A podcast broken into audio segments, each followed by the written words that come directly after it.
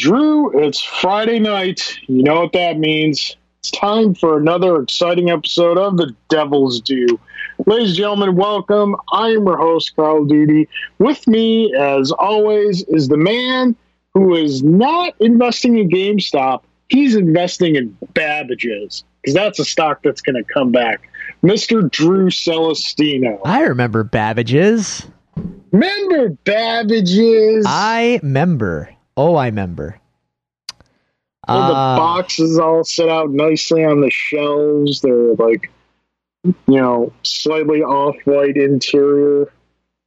Yeah, yeah. Just a, it was a nice little electronics boutique, as one might say. No, that was a different store.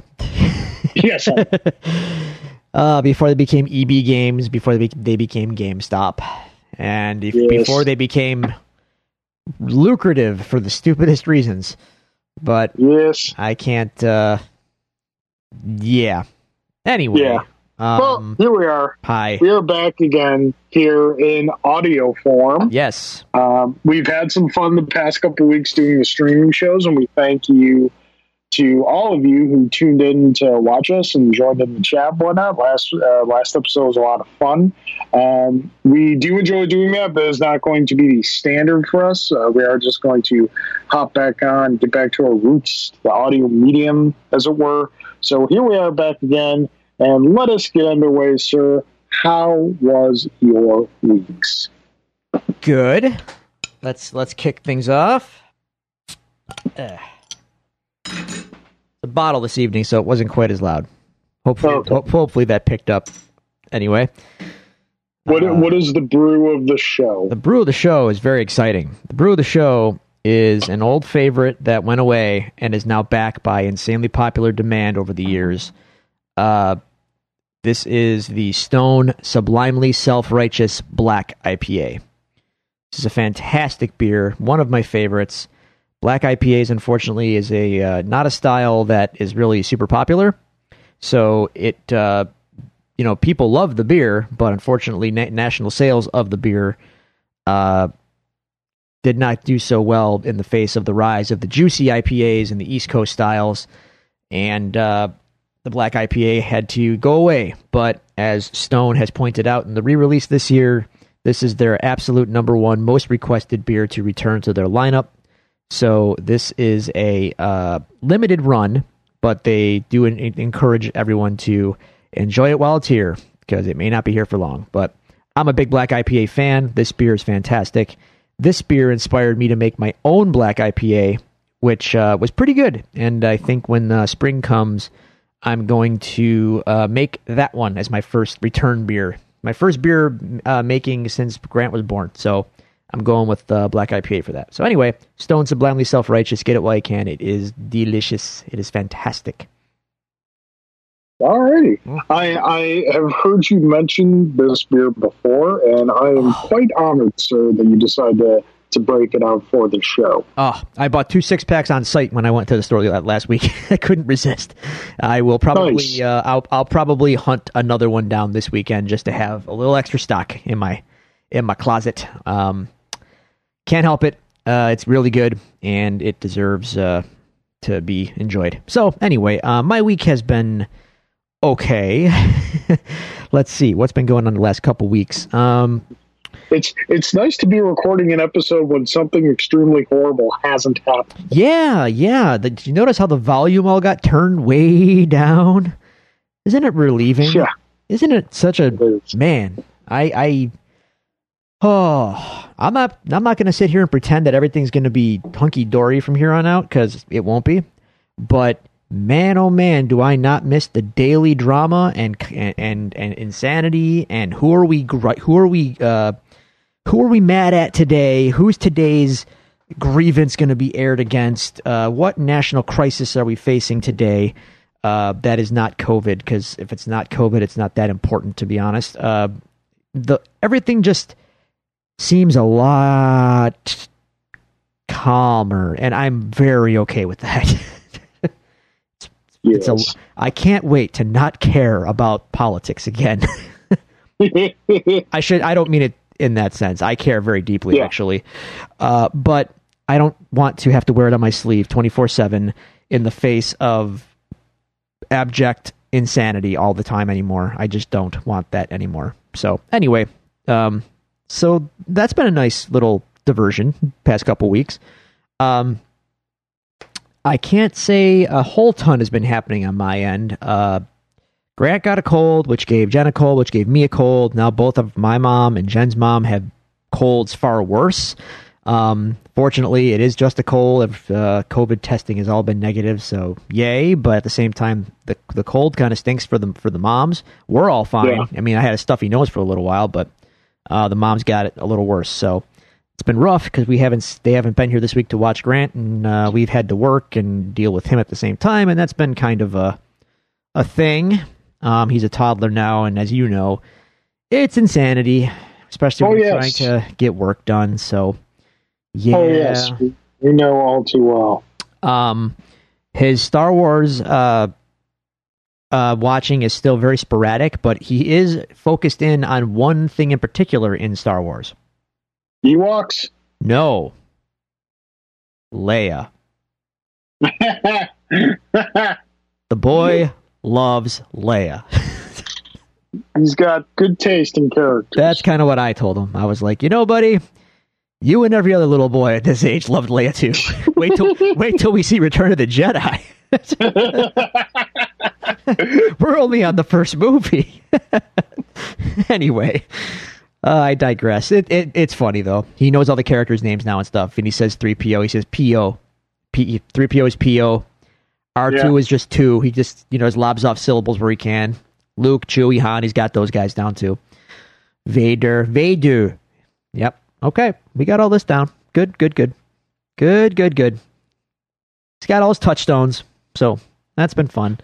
I did mention that I beat Doom Zero. I think on our last episode. On that note, I started playing Doom 3 again for the first time in about a decade or more, and I remember Doom 3 being a very radical departure from the original games. Obviously, being fully 3D and much greater technology at the time it was released and all that. And I got to tell you, Carl, Doom 3 is not that good.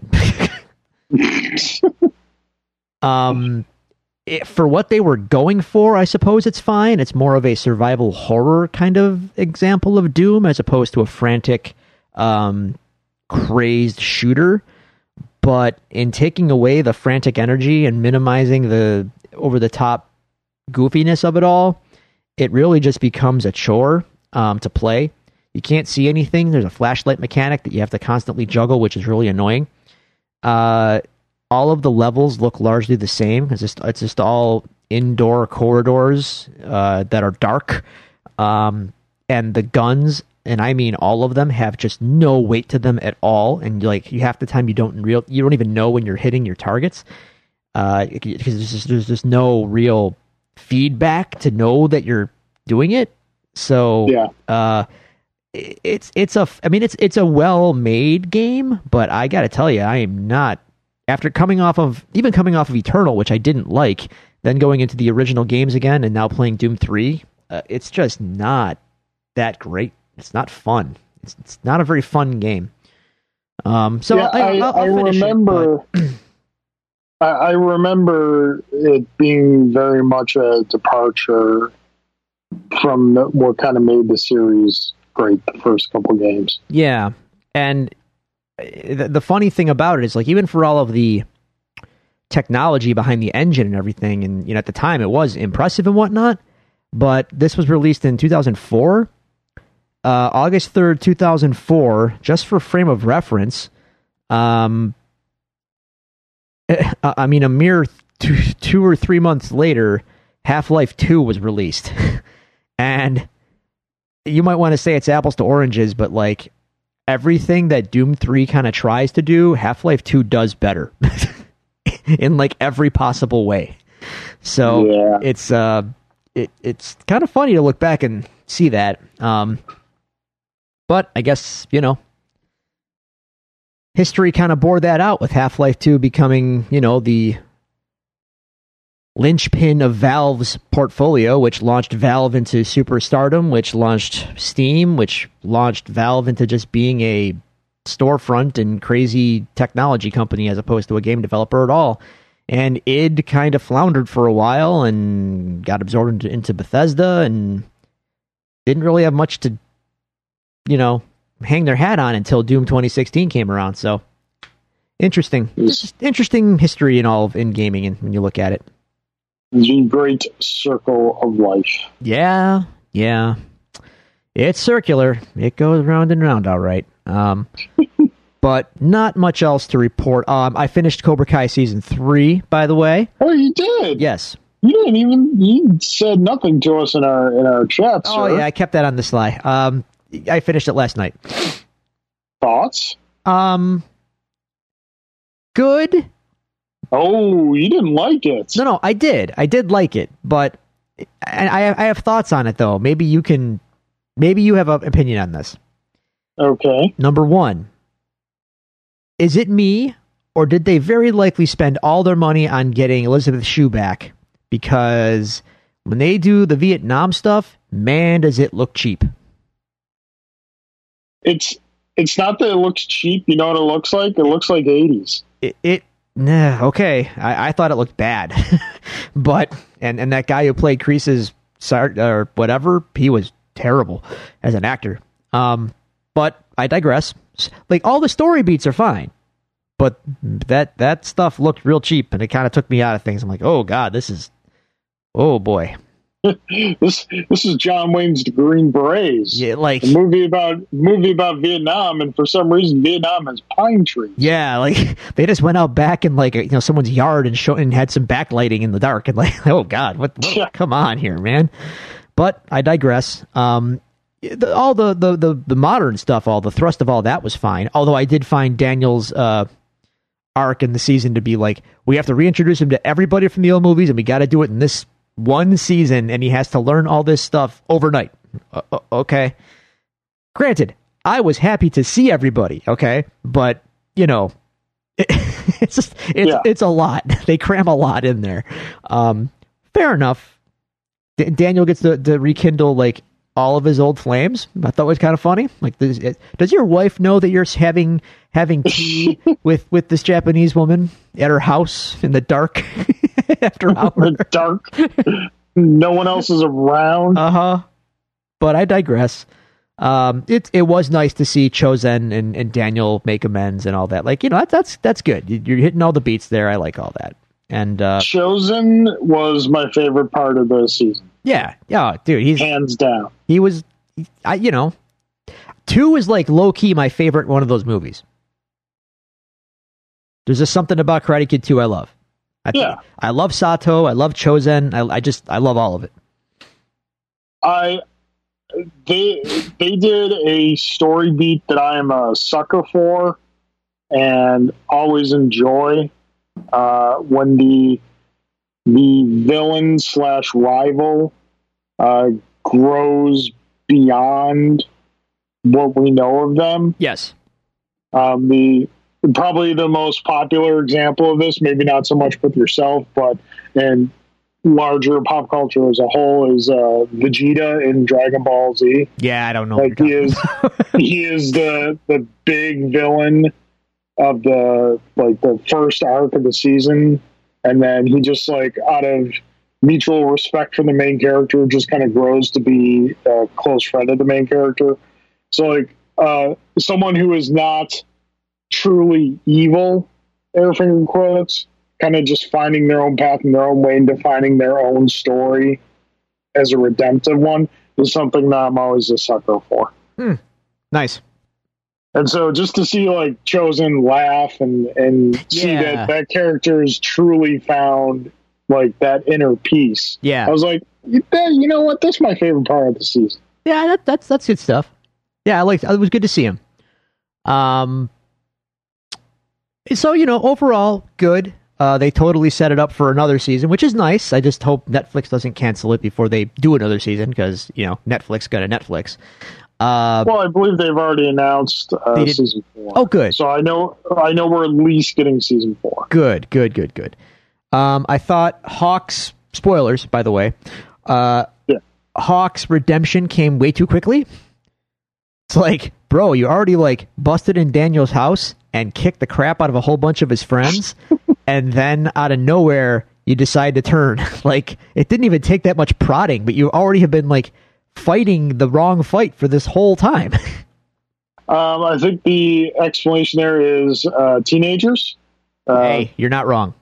Mood swings, you know, minds change very quickly. Yeah. Something I'm sure you and I will both learn about at some point. Oh, yeah. Well, I remember being that age as well. So, yeah, that's a good point. Good point. I remember hormones. Yeah. But, yeah, Elizabeth Shue, looking fantastic still to this day. Yes. Nice to see her. And coming in and being the adult. Yes, yes. Which, yeah, everything, like I said, it hits all the beats. I don't know if we've talked about it before on this show, but Cobra Kai, if you have any fondness at all for those movies, like it just hits you right it's the sweet spot.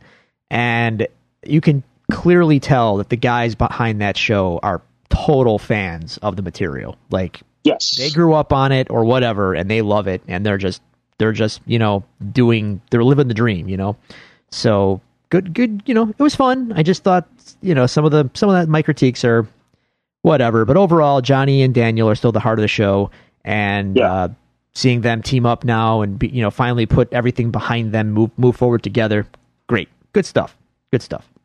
Yeah, I think the one thing that, you and I kind of bumped up against similar things in this season. Both of them just having to do with Kreese. Mm-hmm. I just, I don't need to feel sympathetic for Kreese. Yeah. Like, I get what he is, and I get what he's there for. I don't need to know why he's that way. Yeah. I don't want to feel sympathetic for him, because like all the things, he's gone through a lot, but that doesn't excuse what he's doing. Right. I'll be honest, I know what you're saying, and it felt like they were trying to give you some sympathy for him, but at the same time, it's like, great, I appreciate your tragic origins here, but you're clearly a psycho. So what are you gonna do? I think the show has gone to great lengths over 3 seasons to humanize everyone, and I do get a little uptight about this because I don't like this in general in our society now. It tries to air quotes both sides everything, like, you know what I mean? Like, Johnny's not the bad guy. Daniel was the bad guy. But then again, Daniel was a good guy and Johnny was a bad guy. Kreese is a bad guy. But then again, no. You know what? Let's draw the line. Good, bad. We, and I know that's cliche and people like their shades of gray, and it shows that there's, some ambiguity to the writing. And yeah, you know what? Sometimes I just like my stuff nice and simple. Good guys, bad guys. That's why stuff resonates with kids, and that's why we have stories and narratives. Like, it always comes back to Star Wars for me. Like, Rebels, good guys. Empire, bad guys. I don't need too much nuance in this. So anyway, yeah, Cobra Kai was fun. I did start watching, I don't know if I talked about it on the last on the Facebook Live, but I have started watching The Expanse on Prime. Okay. Watch The Expanse. That is my firm recommendation. Watch The Expanse. I hear good things about The Expanse. Yes, it is good. It is very good. I am about 8 episodes into season 2 right now. Season 1 took me a few episodes, maybe even the whole season, to really fully understand all the alliances in play. But once you understand it, it's actually really simple, and then you kind of kick yourself for not quite grasping it in the first couple episodes. But they do throw a lot at you, so you got to roll with it. But once they get rolling into season 2, like you understand everything, and it's full tilt go. And it's great. It's just a great sci-fi show, and it's scratching that Mass Effect itch for me in a big bad way, despite the fact that there's no aliens. It's all Earth versus Mars versus asteroid belt people in the distant future. A lot of political problems between the three, and tensions are high, and it's like a Cold War between, galactic civilization kind of, and things are ready to tip off, and it's good. It's a good show. I'm really enjoying it. Nice. Yeah. So that's been my week, Carl. How are you? I'm doing good. Obviously, still pandemic-y here, and still home with the wife and the boy, William, 4-year-old. Yeah. As the pandemic goes ever on and on, the COVID walls get hit. I'm noticing a little more frequently. But we've been making our way through them, making do. I have been experimenting with my new coffee grinder that I mentioned in the last episode. Yeah. Which is going very well. I've been exploring some local coffee roasters, which has gone very well. The first one I did was I got from New Day Coffee Roasters. It was a bourbon barrel aged coffee, where the beans were aged in bourbon barrels for 30 days prior to roasting. And oh boy, Drew, that was something special. It sounds amazing. It was just so absolutely incredible. Actually, I brewed it strong for my first brew, and I was like, "Listen, I know all the alcohol's been roasted out of this, but I don't think I would pass a field sobriety test right now." It was strong. Because Premier has a Jack Daniels roast that they do, and that's good. Like, you get the hint of Jack Daniels in the roast, but in this one, you could taste the bourbon. And depending on how you roasted it and what grind you used for it, it definitely swung very drastically. And I kind of found the sweet spot in kind of a medium coarse grind with a pour over brewing method with the Chemex, and that was kind of where I kind of got dialed in at. I also got a couple small bags of coffee from Tipico. Okay. And I'm working through those now. Those have both been very enjoyable. What else? I had some other things. I can't remember. I had them. But then I started thinking about that bourbon barrel-aged coffee. And just coffee derails everything. Things just kind of got swept up in that. Picked up, William discovered, I should say, on the Switch, Castle Crashers. Oh, a classic. Yeah. So I've been playing that a lot again. A lot of fun. I remember I grabbed it when it was on sale. And I didn't really, I played it for maybe an hour or so. And then I just went back to Squadrons for a while. I've been playing a lot of Castle Crashers. Game's still a lot of fun. Yeah. Trying to think what else. I know some other stuff went on this week, but it escapes me at the moment. So I'm sure I'll kick myself after we're done recording, but we got some show to get to, folks. That was our week's.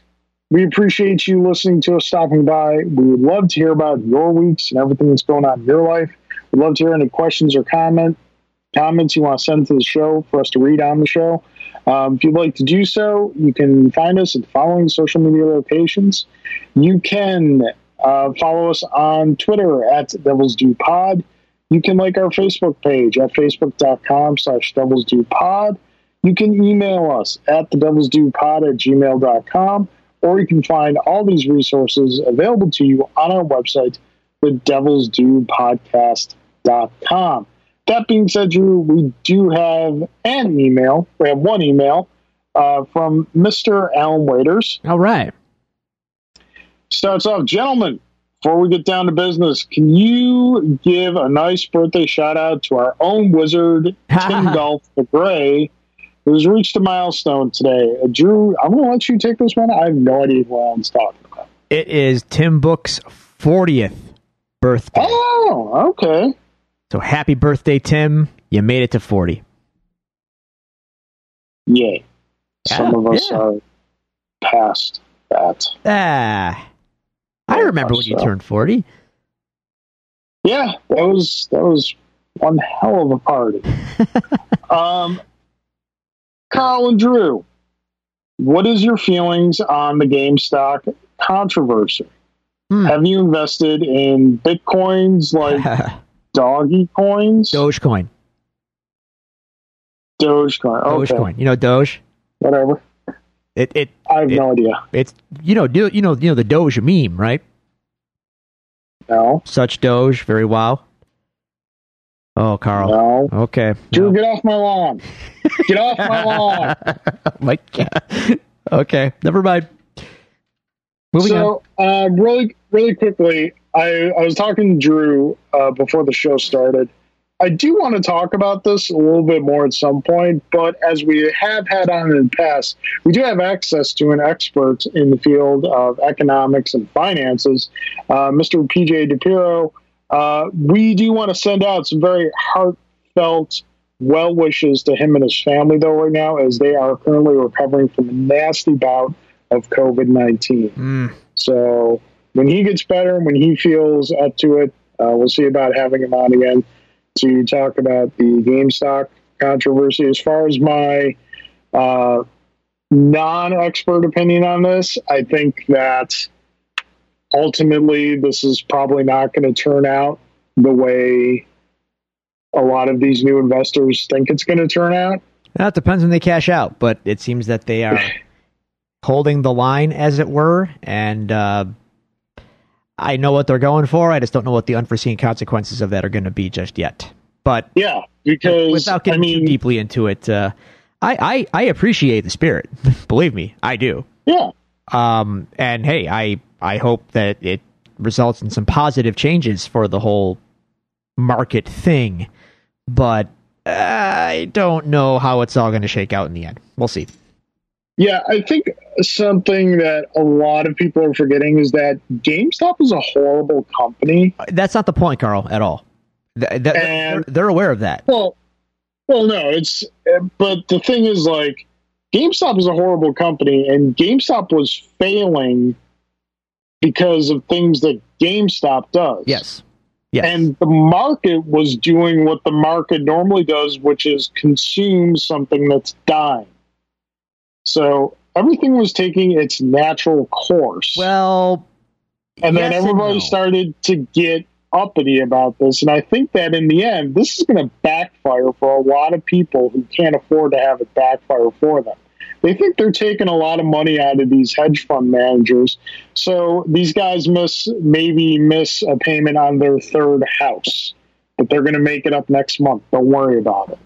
That's fine, but as long as they're sending... I mean, they're exposing the absurdity of it all, and I think that's the more important message to take away from all this. All this stuff is manipulated and made up, and a lot of people don't think about it, and now this is basically exposing it to everyone to see, like, it's all nonsense. It's not real. Like, it's all speculative at best. They're gaming the system the same way that the hedge funds game the system, and the same way the hedge funds have gamed the system forever, except they're turning it around on the hedge funds, and I'm all for that. So we'll see how it shakes out. I don't know how, again, in the end, I don't know who's going to ultimately, air quotes, win. I don't know that anyone will necessarily win, but it's been fun to watch. And again, GameStop's, viability is not even the point at all. the point is just to, is to stick it to hedge funds, that these guys who short stocks and exploit, you know, a loophole in our whole silly economic model. So, hey, yeah, I just think at the end of the day, it's going to be the stickers who get the short end of the stick more than the stickies. Again, like I said, it depends when they cash out. They cash out now; they're coming out pretty good. Pretty good. Yeah. GameStop was $5 a share in December, man. It's up to $300-something right now. You bail out, you did pretty good for yourself. That's the game. It's funny, like I heard somewhere like GameStop's CEO, he cashes out all his stock right now. He's a billionaire. Yeah, but then he also gets sued for stock manipulation. He didn't do anything. So. Why would he get sued for that? He should just bail out. I would. The gold is the parachutes, Carl. See, these things, and this is why I want to get PJ on to talk about this. Like, first off, if you're reading about stuff like this on like BuzzFeed or GameSpot or anywhere that's not like a reputable financial reporter, stop. Don't read that. Wall Street Journal, Bloomberg. Yeah, that's people who somewhat know what they're talking about. That's what I've been reading. Those are the ones you want to read. Listen to experts. But again, that's why I said I want to get PJ on to talk about this at some point, because I think that like I think eventually the market will just correct itself. Well, it always does, but GameStop will go away. Like permanently. It's, again, Carl, you're fixating on GameStop. This has nothing to do with GameStop. GameStop is just the stock they chose to make this happen. It could have been anything. GameStop was the one that they picked because they realized that it was grossly shorted and there were X amount of shares available to make this squeeze possible. Yeah, GameStop is secondary to it all. Like they're honestly almost like a bystander in all of this. You know what? They're probably like a lot of people are probably trying to get a message across, and the message is probably going to be heard, but it's going to be just as easily forgotten once everything corrects itself. Like I said, it depends. The SEC is seemingly for now not on the side of the hedge funds, so they're on the side of the retail investors. But that could all change in a hurry because they can say one thing publicly, and then you know if they take no action at all. Or take action to basically bail out the hedge funds and screw the investors once again, then the wrong message was clearly taken. We'll see. I don't know. Yeah. We will get some expert input on this at some point. He goes on, Carl, since you have become a coffee connoisseur, what are your favorite coffee beans you have used so far? Will you be doing cappuccinos next? Favorite coffee beans I've used so far, that bourbon barrel aged bean jumps right up to the top five easily. The Premier's Jack Daniels bean is very good. Their Heart of Darkness bean I enjoy. Their Kenya Double A bean I really enjoyed. Typico, I got a Colombian bean from them that's been good. It's got notes of butterscotch in it and green grapes, which is really nice. I kind of want to get more into like some more earthier flavors.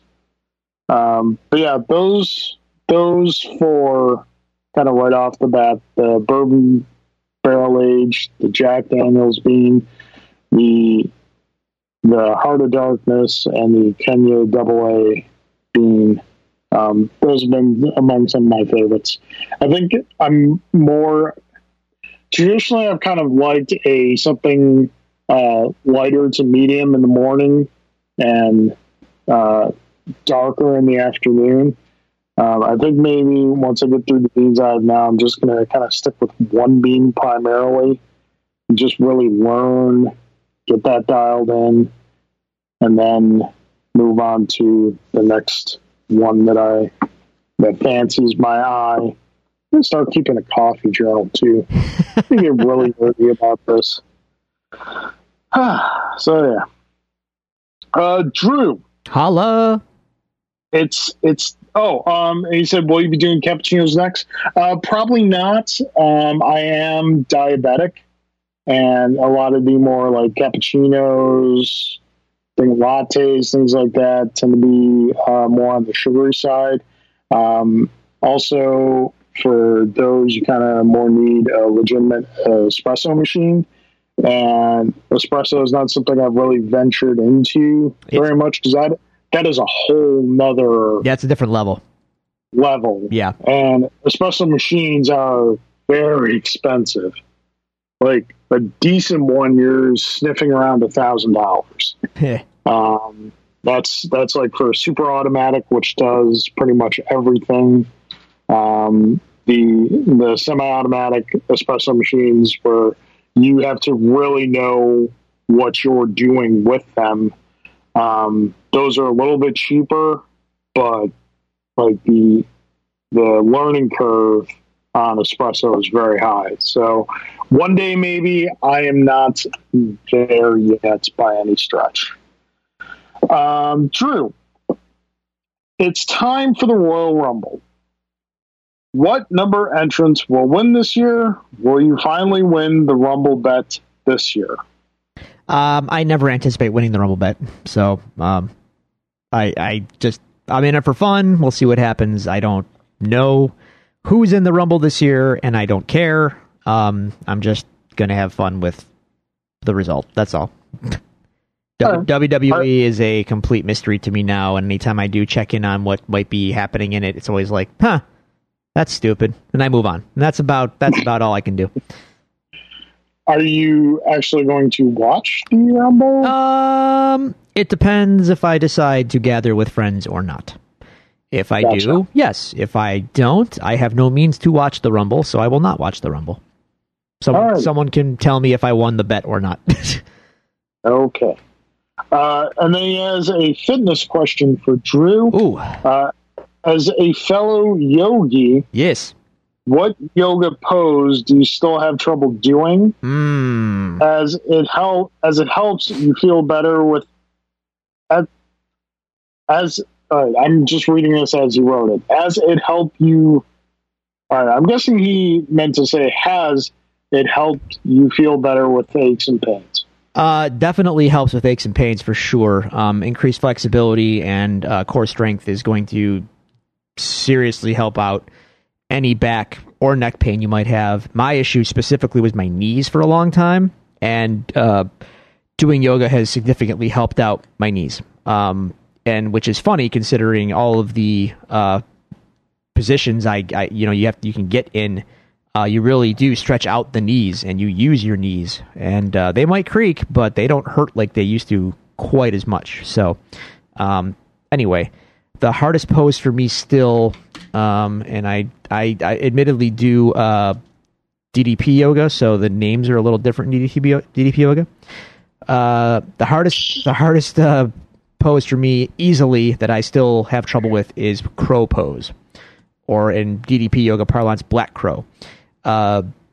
It's hard, man. That is some serious arm strength, and I can't hold it for more than a split second before I just fall. So I've had a problem with that for years, and maybe if I did yoga every day, I could get there better, but I only have but a few times a week to spare to do it. So anything else I'm pretty good on, but crow pose is a real bear. Can't do it. Would you say that the crow pose is 40 seconds of pain all at once, all for you? Carl, it's barely 4, much less 40. All right, that does it for Alan's email. Alan, thank you so very much. We really appreciate it. Now on to the news of the weeks. Not a ton of stuff. It'd be kind of a light show this week. First up, we have a long-awaited trailer for something we all have a dear fondness for, which is gigantic kaiju beasts punching each other. We have our first full trailer for Kong vs. Godzilla. Mm-hmm. We got big monkey, big lizard, punchy. Fire, breathy, jumpy, go. Sure. Why not? Yeah, I think it looks like it's going to be a lot of fun. I've enjoyed all the, from the reinvention of Godzilla, I think that came out about 4 or 5 years ago, the one with Bryan Cranston. I've enjoyed all of them since then. They've been just a lot of fun to watch. There's Godzilla, Kong, Skull Island, which was a really, actually, to this day is probably my favorite one. And then there was Godzilla, King of the Monsters, and now we have this. I have not seen Skull Island nor King of the Monsters because life in the last couple of years has obviously found a way for me. So yes. I'd like to, but alas, is what it is. Yeah, I'm not a King Kong fan. So you are not. No, I don't care about a giant monkey. That might have been, cool in 1930 whatever, but now I don't care. So whatever. Godzilla I'm here for, because I like Godzilla. Giant radioactive lizard with nuclear breath. Okay, cool. I'm in for that. I like the Cranston one very much. I did not see King of the Monsters, despite my desire to see it. I should probably find a way to remedy that. Kong vs. Godzilla, let's go. I'm a little disappointed that they had to make Godzilla the heel, seemingly, based on the trailer. That's a bummer. And we're talking about a movie with giant monsters that fight each other, so I'm going to be very pedantic here, and this is so stupid, but I can't help it. But I love how you constantly bump up against this. This bothers me. King Kong is not that big, so sizing him up so he can fight Godzilla just so you can make a movie, to me, is just like, it's dumb. Once again, it's not how any of this works. We're talking about a movie. I know. With a giant ape fighting a giant iguana. Yeah, I know, it's dumb, but in canon, damn it, Kong is not that big. He would not stand a chance. But alas, we're here. No, but hey, let's go fighty. I'm sure they'll team up at the end against the real enemy anyway. Godzilla also has never really had a defined size either. He's been in all sorts of different shapes and sizes. Yeah. I don't know. I cannot explain this. It just bothers me. All right. They have said that it takes place in the same world as the past films, but is not necessarily a direct sequel to the past films. So we did see that Millie Bobby Brown is back for this one. She was in King of the Monsters. She was great in that. So we'll see. I've also seen a lot of rumors of the trailer being misleading in that the actual heel is a Mecha Godzilla. Okay. Okay. So, sure. Why not? Yeah. Let's do it. Why not? More kaijus fighting with each other. Great. Yeah. I'm here for it. Bring it. It's just it's mindless, silly fun. Let's get Gamera involved at some point, please. Yeah. I said what I said. Let's do the whole Avengers Assemble. Let's get Ultraman in there. Let's get the there you go. The rigs from Pacific Rim in there. Let's just everyone throw it all together. The Constructicons show up and form Devastator. They get in. Come on. Wow. So yeah, fun times. That comes out, I believe, late March. The last week of March.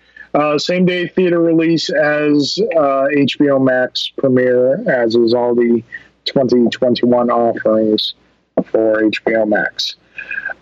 So moving on to our next item, we have really a surprise announcement this past week from the world of professional wrestling.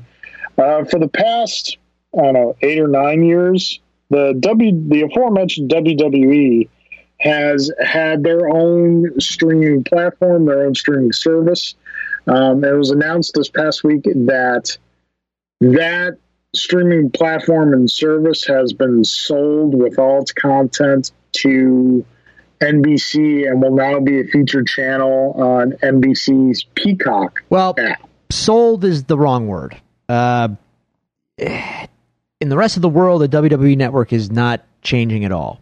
In America, the WWE Network is now part of Peacock. It's a 5-year deal. It's a 5-year deal that NBC paid allegedly $1 billion for. I got a lot of thoughts on this, and I hate thinking about WWE, but unfortunately, being a wrestling fan, I'm forced to. Now, if you're looking at this is just a big gamble on NBC's part to add content to Peacock, because they see streaming as the future, and they want as many people on Peacock as they can get. That's the game. That's the whole game with these services.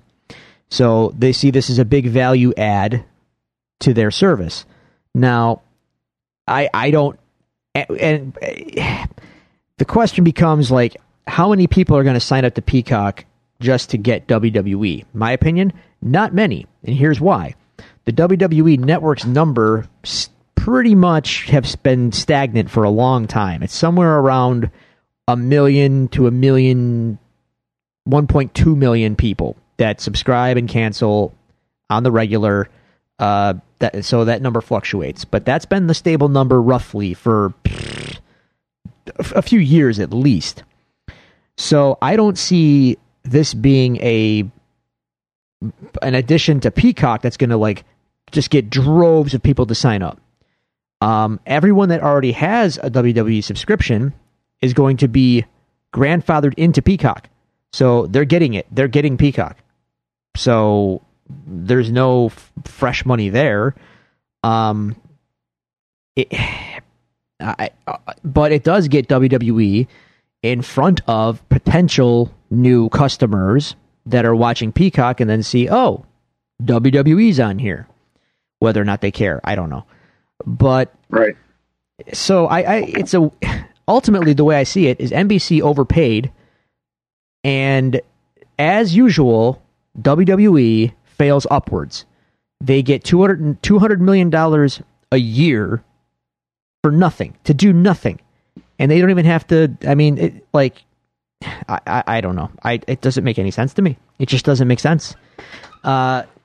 These networks and their streaming gambles and all this stuff, for $1 billion, NBC paid $1 billion for this, allegedly, for 5 years. I'm just putting this out there, Carl. I don't know what they value the company at. I honestly don't know. But what did they value NBC at, or WWE? WWE. Okay. But just for some context, I'm looking it up right now because I want to be right about this. Okay, just for context, Disney paid $4 billion for Star Wars. $4 billion for Star Wars. Okay? Right. You're telling me that NBC is giving a quarter of that, $1 billion, for a 5-year deal for WWE. WWE is not worth that much. That company cannot possibly be worth more than $1 billion to $2 billion. And if they are, that's insane. It just makes no sense to me at all. It's a niche product. Pro wrestling is not that big. WWE is big somehow because of all these TV rights, but their product is garbage. At the end of the day, it comes down to what they produce. All they produce is disposable nonsense. None of it is good. It hasn't been. They've been trading on their name for 20 years. They haven't produced a star in all that time. John Cena, but John Cena is not at the level of stardom I'm talking about here. I'm talking Rock, Austin, Hogan stars, right? That's when the business was doing money, at least at the live gate. Now WWE is making money on their history and their lineage, but they haven't produced a star or a must-see attraction in 20 years. But they keep failing upwards. They keep getting more money, more TV money, more. For what? They have less people that watch it than ever, and they haven't produced anything good in years. Ultimately, what it comes back to, they are McDonald's. They are Budweiser. They're a brand name. It doesn't matter if their product is crap. It's a name you know. It's when people think wrestling, they think WWE. And that's as far as it goes. And I hate it, Carl. I hate it. You know, I don't want to wish ill on anyone, but I hate seeing this company and Vince McMahon succeed despite their awfulness, while other viable good alternatives exist and exemplify the product that I think wrestling should be and is better. But I don't know. I throw up my hands and I just gotta shrug. I don't know. I don't get it. Brand name has power. That's all I know. Yeah, I think looking at this, I mean, obviously I'm in no position to critique WWE's creative or anything. I don't watch it at all. I haven't watched it, and I can't remember when. You wouldn't last. You would not make it through a whole show, I promise you. I remember, like, I stumbled across Monday Night Raw once, a couple months back, and I watched it for, like, maybe 5 minutes or something, and I was, like, so annoyed by the camera work. Yeah. That I just, like, immediately had to change the channel. But just kind of looking at this vacuum, so the monthly fee for the WWE Network subscription is $9.99. Yes.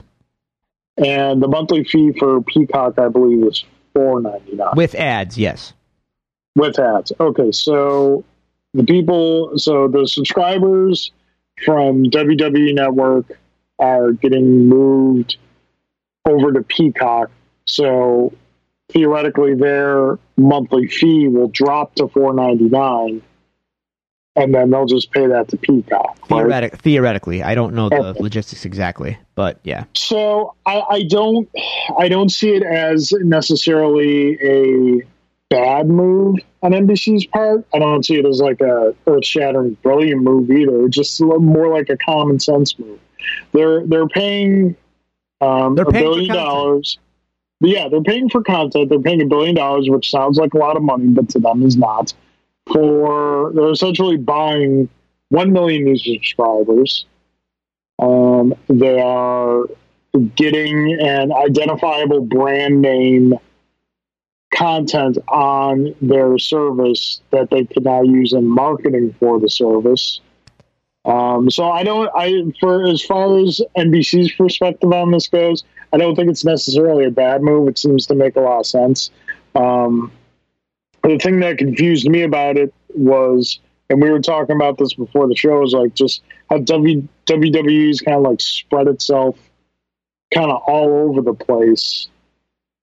Even though USA is owned by NBC, like their flagship show is on USA.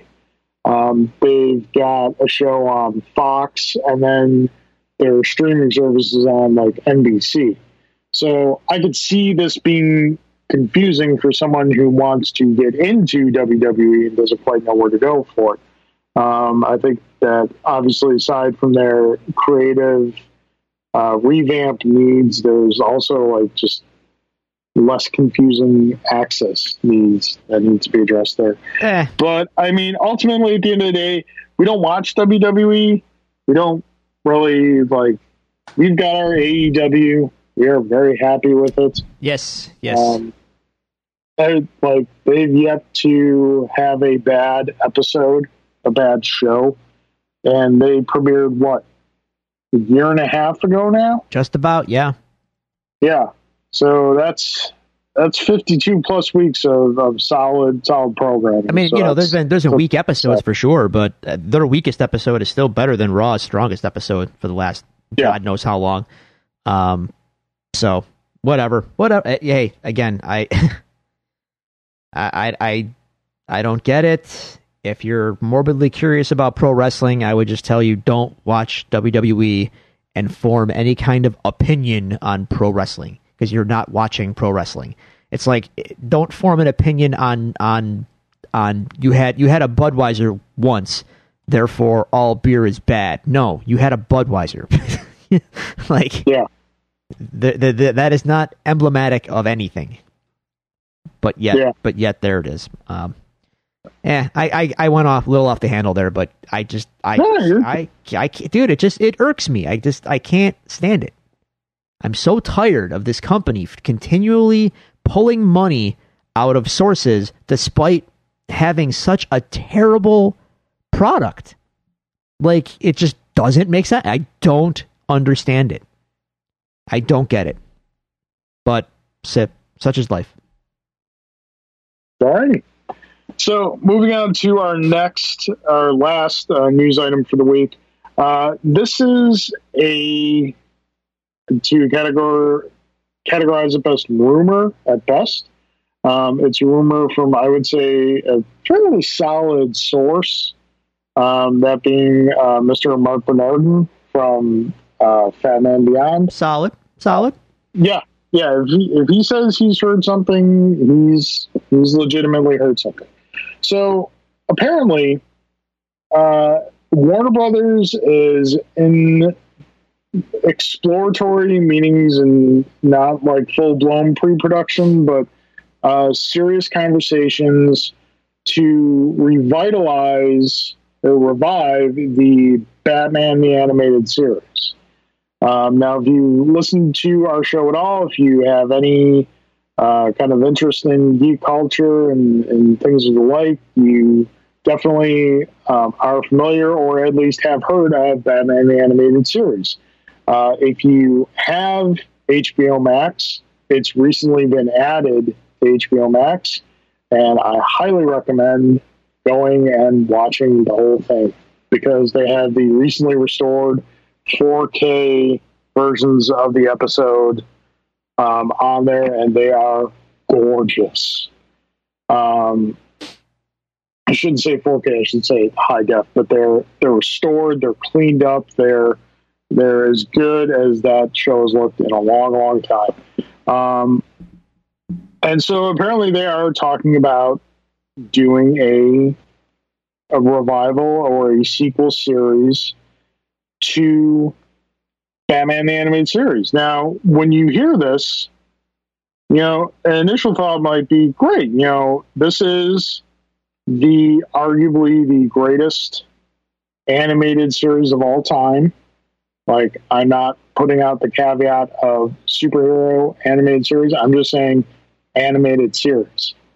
As far as art, writing, animation, I think it's easily the greatest superhero animated series of all time, and is very historic in what it was and what it did. So you may hear this news, you may be like, you know, great, hey, I can get more of this? Cool.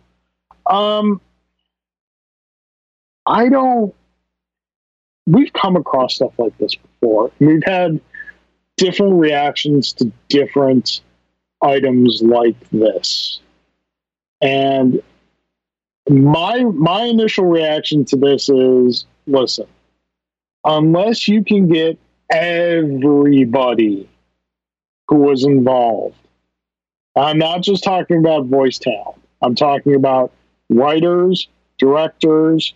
I need Bruce Timm, I need Paul Dini, I need Andrea Romano doing voice direction, I need Shirley Walker doing the music. Now, unfortunately, a lot of these things really can't happen. First off, Shirley Walker unfortunately passed away a couple years ago. Andrea Romano, as far as I know, is retired. So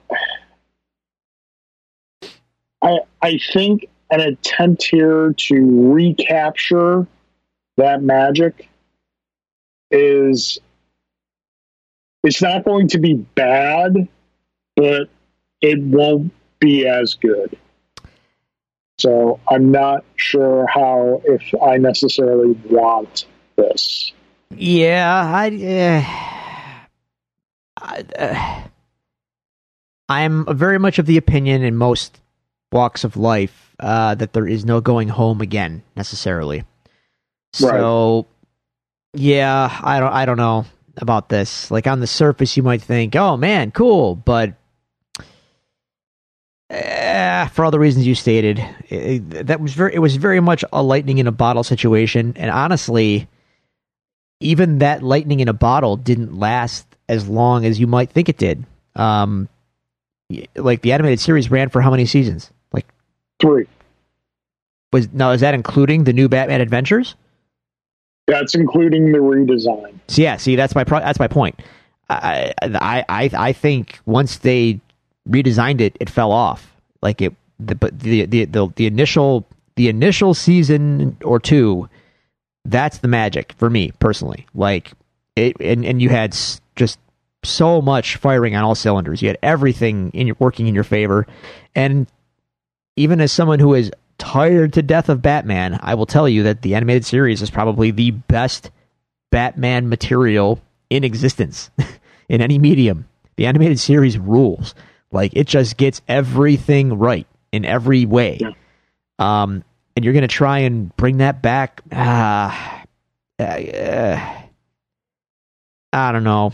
Good luck. And see, there are instances when this has been done that I've been okay with. Like, for example, you know, we've mentioned on the show before, Alan and I are very big fans of the show Young Justice. And that was a show that was canceled after 2 seasons because toy sales were not doing what they thought they would. But the show was very good. They were telling a larger picture story. The writing and everything, animation was great. And then they decided to bring that back for a 3rd season. That's on HBO Max right now. And the 3rd season, you know, I'm still going through it. It's good. It's not as great as the first 2 seasons were, just mainly because they're doing a very different story with it. So I'm still waiting to kind of see where it goes. But like with something like this, like even with the redesign, I still like the redesign because all the key components are there. Like some of the redesigns, I think they made improvements on the initial designs on. Some of the redesigns, I think they were not as good as the initial design. Like in the redesign, I like the redesign of Batman. Scarecrow is amazing in the redesign. But, like, then for every Batman Scarecrow you have in the redesign, you also have a Riddler, who looks terrible in the redesign. They went from the 3-piece suit to the, you know, the unitard with the question mark, and it just looks terrible.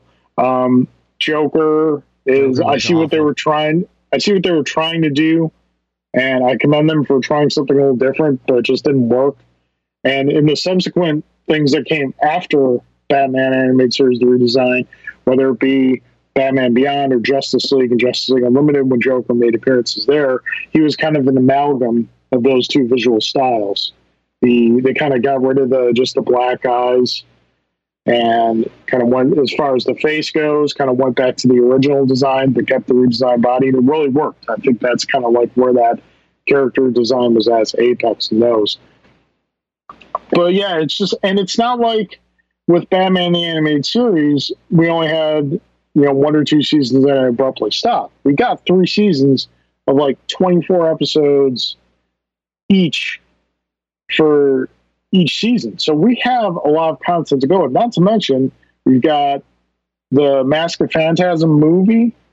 We've got the, you know, to a slightly lesser extent, the Sub-Zero movie, which isn't as good as Mask of Phantasm, but it's still better than a lot of stuff that's out there right now. And then we still have a lot of the things that creative team went on to do after Batman the Animated Series. You know, I know you're not as much a fan of Batman Beyond. I enjoyed it, but Justice League Unlimited were incredible. They were so good, and that they kept those in that universe was just fantastic. So, I mean, if you want to do it, I'll give it a shot, but I'm not going to say that if you can, like, look, you can pull Andre Romano out of retirement and you can get Bruce Timm and Paul Dini.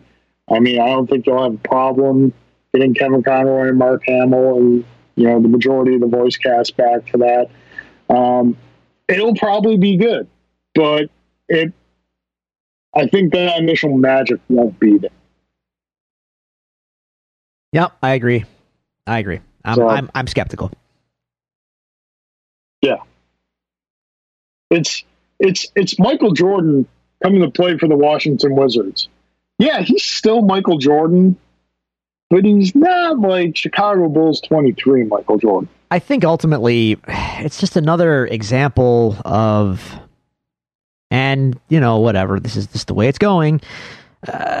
It's another example of, like, don't we have anything new to offer the world? Like, I hate being so cynical about this, but man, we are just falling into established brands only territory in everything. Like, hey, remember that thing? Here's the thing. Like, okay, great. Like, I liked it as it was. Like, leave it alone. Make a new thing. So I can say, hey, remember the new... Like, 20 years from now, I want to say, hey, remember this? If you keep serving up the same stuff, I don't know. No, I get that. Like, if you want to do... If you're HBO Max and you want to do something like this, just make a new Batman animated series for your platform. Yeah. It doesn't have to be Batman the animated series. Yeah. There were, you know, Batman animated series that came out after, you know, the animated series that were not done by the same team that, you know, they each have their own fan. I just got done watching through Batman Brave and the Bold with William, and that is amazing. That is absolutely amazing. It is by no means there's very few things that can compare it to the Batman animated series. Obviously, you know, Kevin Conroy and Mark Hamill show up in a couple episodes doing voices. Like, they do, in one episode, Drew, they do the Batman of Zanarla. And he's voiced by Kevin Conroy. Wow, really? Yeah. That's crazy. Oh, yeah. And they do, like, the classic story from... You know, like earlier days of Batman, when Batman tracks down Joe Chill, it's probably the best episode of the whole series. It's called Chill of the Night, and it's done in a slightly different way where Phantom Stranger and the Spectre are involved, and they're going to bring Batman into contact with Joe Chill, and depending on the choice Batman makes will dictate the rest of his life. If he decides to kill Joe Chill, Batman will become a servant of the Spectre, a servant of vengeance. If he decides to just bring him to justice, then he will stay as he is. The Phantom Stranger is voiced by Kevin Conroy. The Spectre is voiced by Mark Hamill. Huh.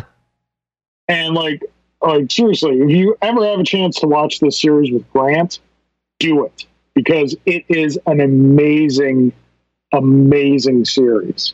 And it's right up there with Batman the Animated Series. And it's perfectly fine for kids. Right. So, but like, and that existed after, you know, Batman the Animated Series, and was nothing like Batman the Animated Series, but is just as high a quality in a different way. So do something like that. Do a new Batman series and try and do your own thing with it. Yeah, but that doesn't... Carl, they're trying to sell you content. So it's got to be, hey, member? And that's that... Unfortunately, that sells more than, here's the new version of it. For whatever reason, man, we are hardwired for the familiar. I lament this, because I wish it weren't the case, but that's just the way it is. Yeah. I'm that's a bummer. It's a bummer, man. Moving on from the news, okay. And speaking of the new, yes, We are going to discuss the first 3 episodes of WandaVision right now. It is Friday night. The 4th episode is aired, and oh boy, there's a lot of stuff happened in the 4th episode. I have not watched it yet. Drew being Drew. By the time you listen to this episode, I will have watched it, but as of this recording, I have not. Will you have... Yes, I will watch it tomorrow. I just can't watch it right now. We're going to discuss the first 3 episodes. So before we get into the breakdown of the episodes, this is the first legitimate offering we have had from Marvel Studios since Spider-Man Far From Home, if I remember correctly. That is correct. Yes. So it's been a while. And I mean, we discussed this on a couple episodes, to whereas the unintended and extended break from the Marvel Cinematic Universe, I feel will ultimately help the Cinematic Universe. I think a lot of us are ready to go back to that world and to re-enter that world and see what stories it has to tell us now. And this is like a very different approach to this. You and I were discussing, I think it was after we did our last episode, where you had some friends who had reactions to this that were not warm fuzzies of watching the show, because this, I think it's safe to say, is probably the most different offering we've had from Marvel Studios since their inception. This is easily the most bizarre and out there and biggest risk I think they've taken maybe ever.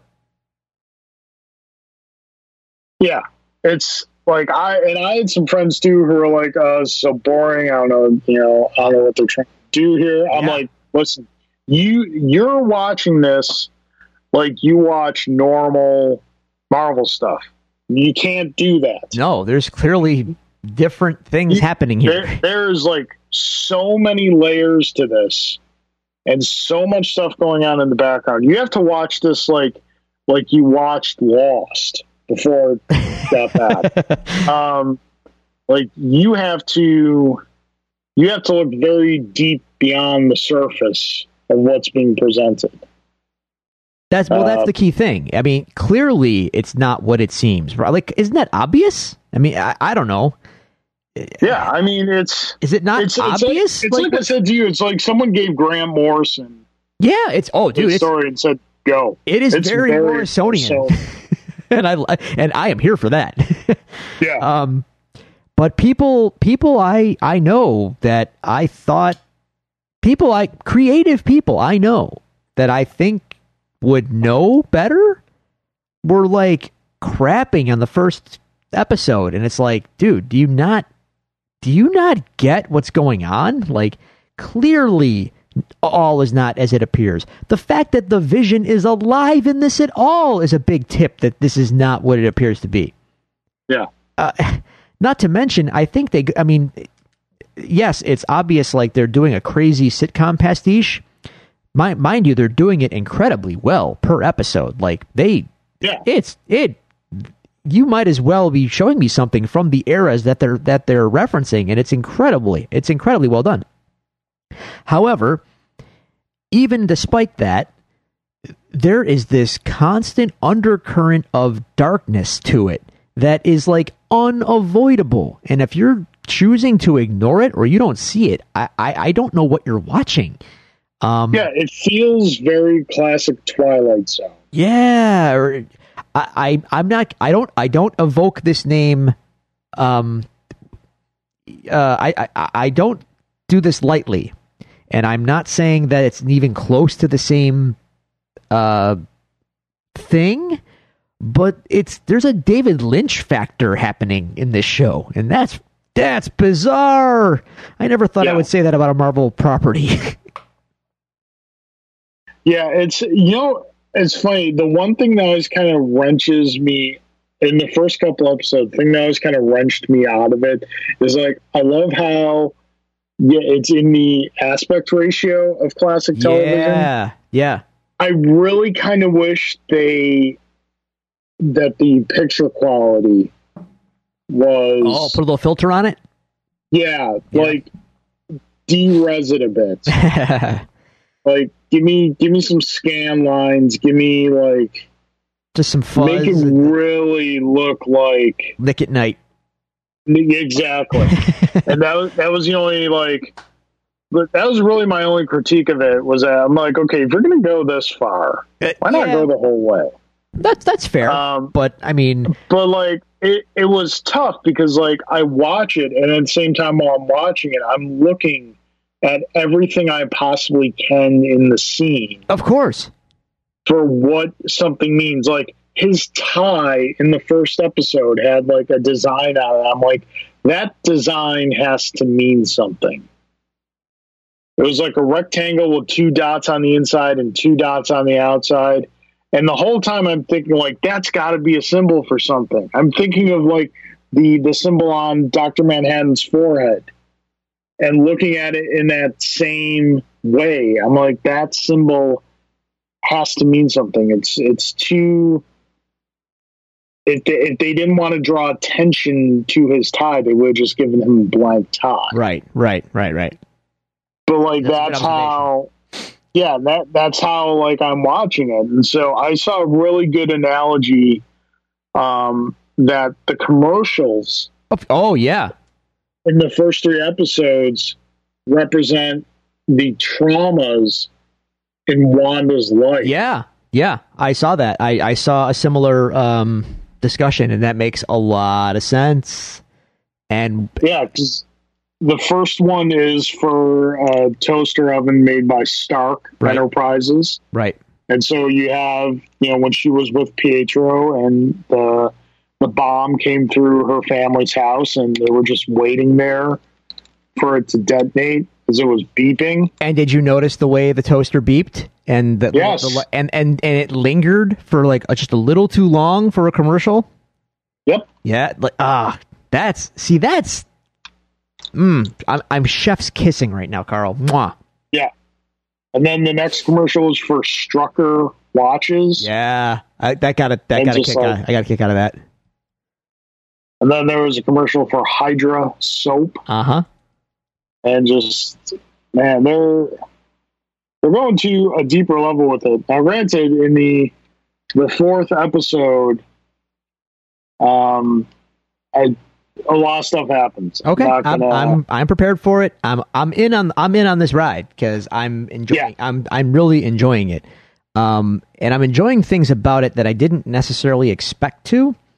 I feel like this is showing me more range of performance, and I have a much greater appreciation for Elizabeth Olsen than I ever had in the movies.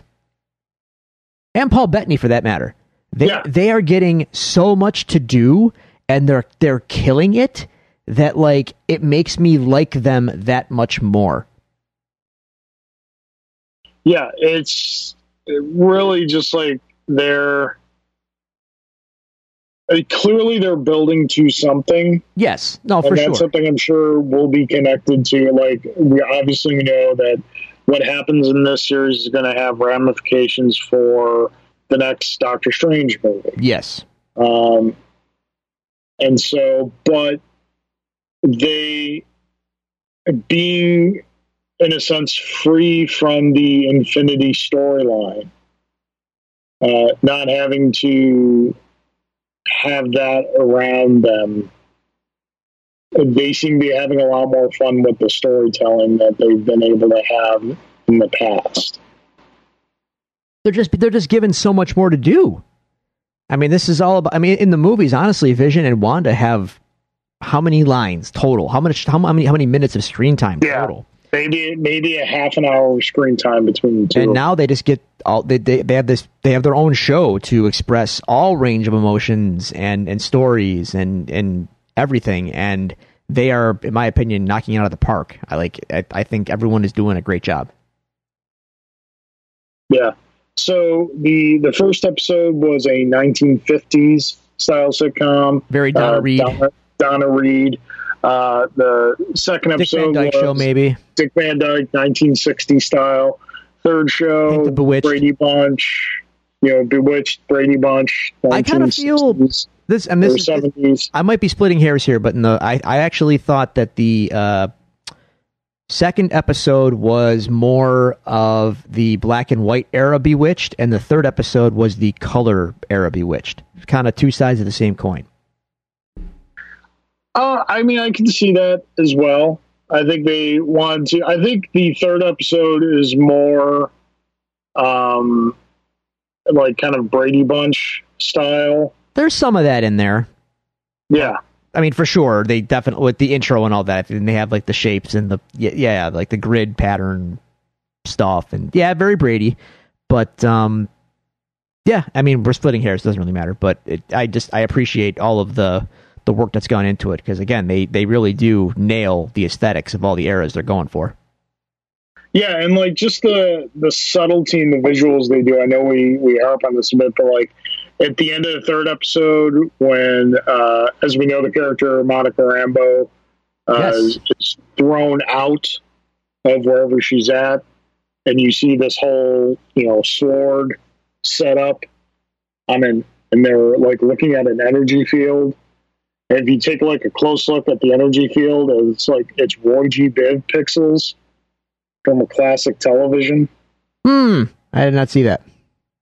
And like, even if you watch the end credits, like the graphics they're doing, the color palette they're doing, it's all Roy G. Biv, you know, tube television pixel style. That's essentially what they're using as their palette for that. Huh. So it's good stuff. So yeah, I don't really have any nitpicks for it just yet. If you don't know what you're, excuse me. I do like that they released the first two episodes in the first week, because I think those first two episodes taken together give you enough to get you really excited about the show. I think if they just done the one episode one week and the second episode next, it might have felt like a little bit of a drag at first. Yeah, the 1-2 punch is really like the first episode has the creepiness to it. The second episode ramps it up even more. So by the end of that second episode, you definitely know something is afoot, and it's got its hooks in you to wait for the next one. Yeah, so looking forward to it. I believe it's 8 episodes. I think so. So 8 episodes, then when this is done, then we move on to Falcon and Winter Soldier in March, which looks to be the more traditional Marvel fare. I think it should be worth noting that Falcon and Winter Soldier was supposed to be out first. And due to COVID, it's not, but I also think that's telling, because that just tells me that Black Widow has something in its story that is going to be spoiled if they would have put Falcon and Winter Soldier out first. I think they're waiting for that, and that's just my guess. And I will also say it's worth noting that it's a pretty gutsy move on Marvel's part, knowing that they have to have Black Widow in limbo and therefore delaying the show that people would be the more let's call it the more traditional Marvel show waiting in the wings. So instead, the first Marvel offering that they're going to give you is this really bizarre Grant Morrison-esque meta commentary weirdo sitcom spoof. Yet in the MCU show, that's fairly gutsy as far as big business decisions go. Yeah, I mean, you know, obviously, I think before COVID hit, more of this was filmed than Falcon Winter Soldier even though Falcon Winter Soldier was originally slated to come first. I think just because of the nature of WandaVision being predominantly a set television show, lended it to have more of it actually finished first. But I also did hear reports that there was Black Widow adjacent content in the Falcon Winter Soldier. So whether or not that had to get edited out or reshot, because I know the current plan for Black Widow is a May theater release. I really wish they would just let that one go to Disney Plus. Yeah. It didn't seem to hurt Soul any. I mean, you know. Yeah, it really didn't. Like, obviously, you're losing out on some money doing that, but I mean, and we all want to see Black Widow, but let's be honest, Black Widow was not going to make Endgame money. The way things are, you're not getting me into a theater in May. Yeah. Sorry. Yeah. You're not. A lot of things would have to fall into place to make that happen for me. If everybody was vaccinated tomorrow, maybe. Or even just me, but I know what tier I'm in, and I know that I'm not going to have it by May. I know this for a fact. Frustrating. Well,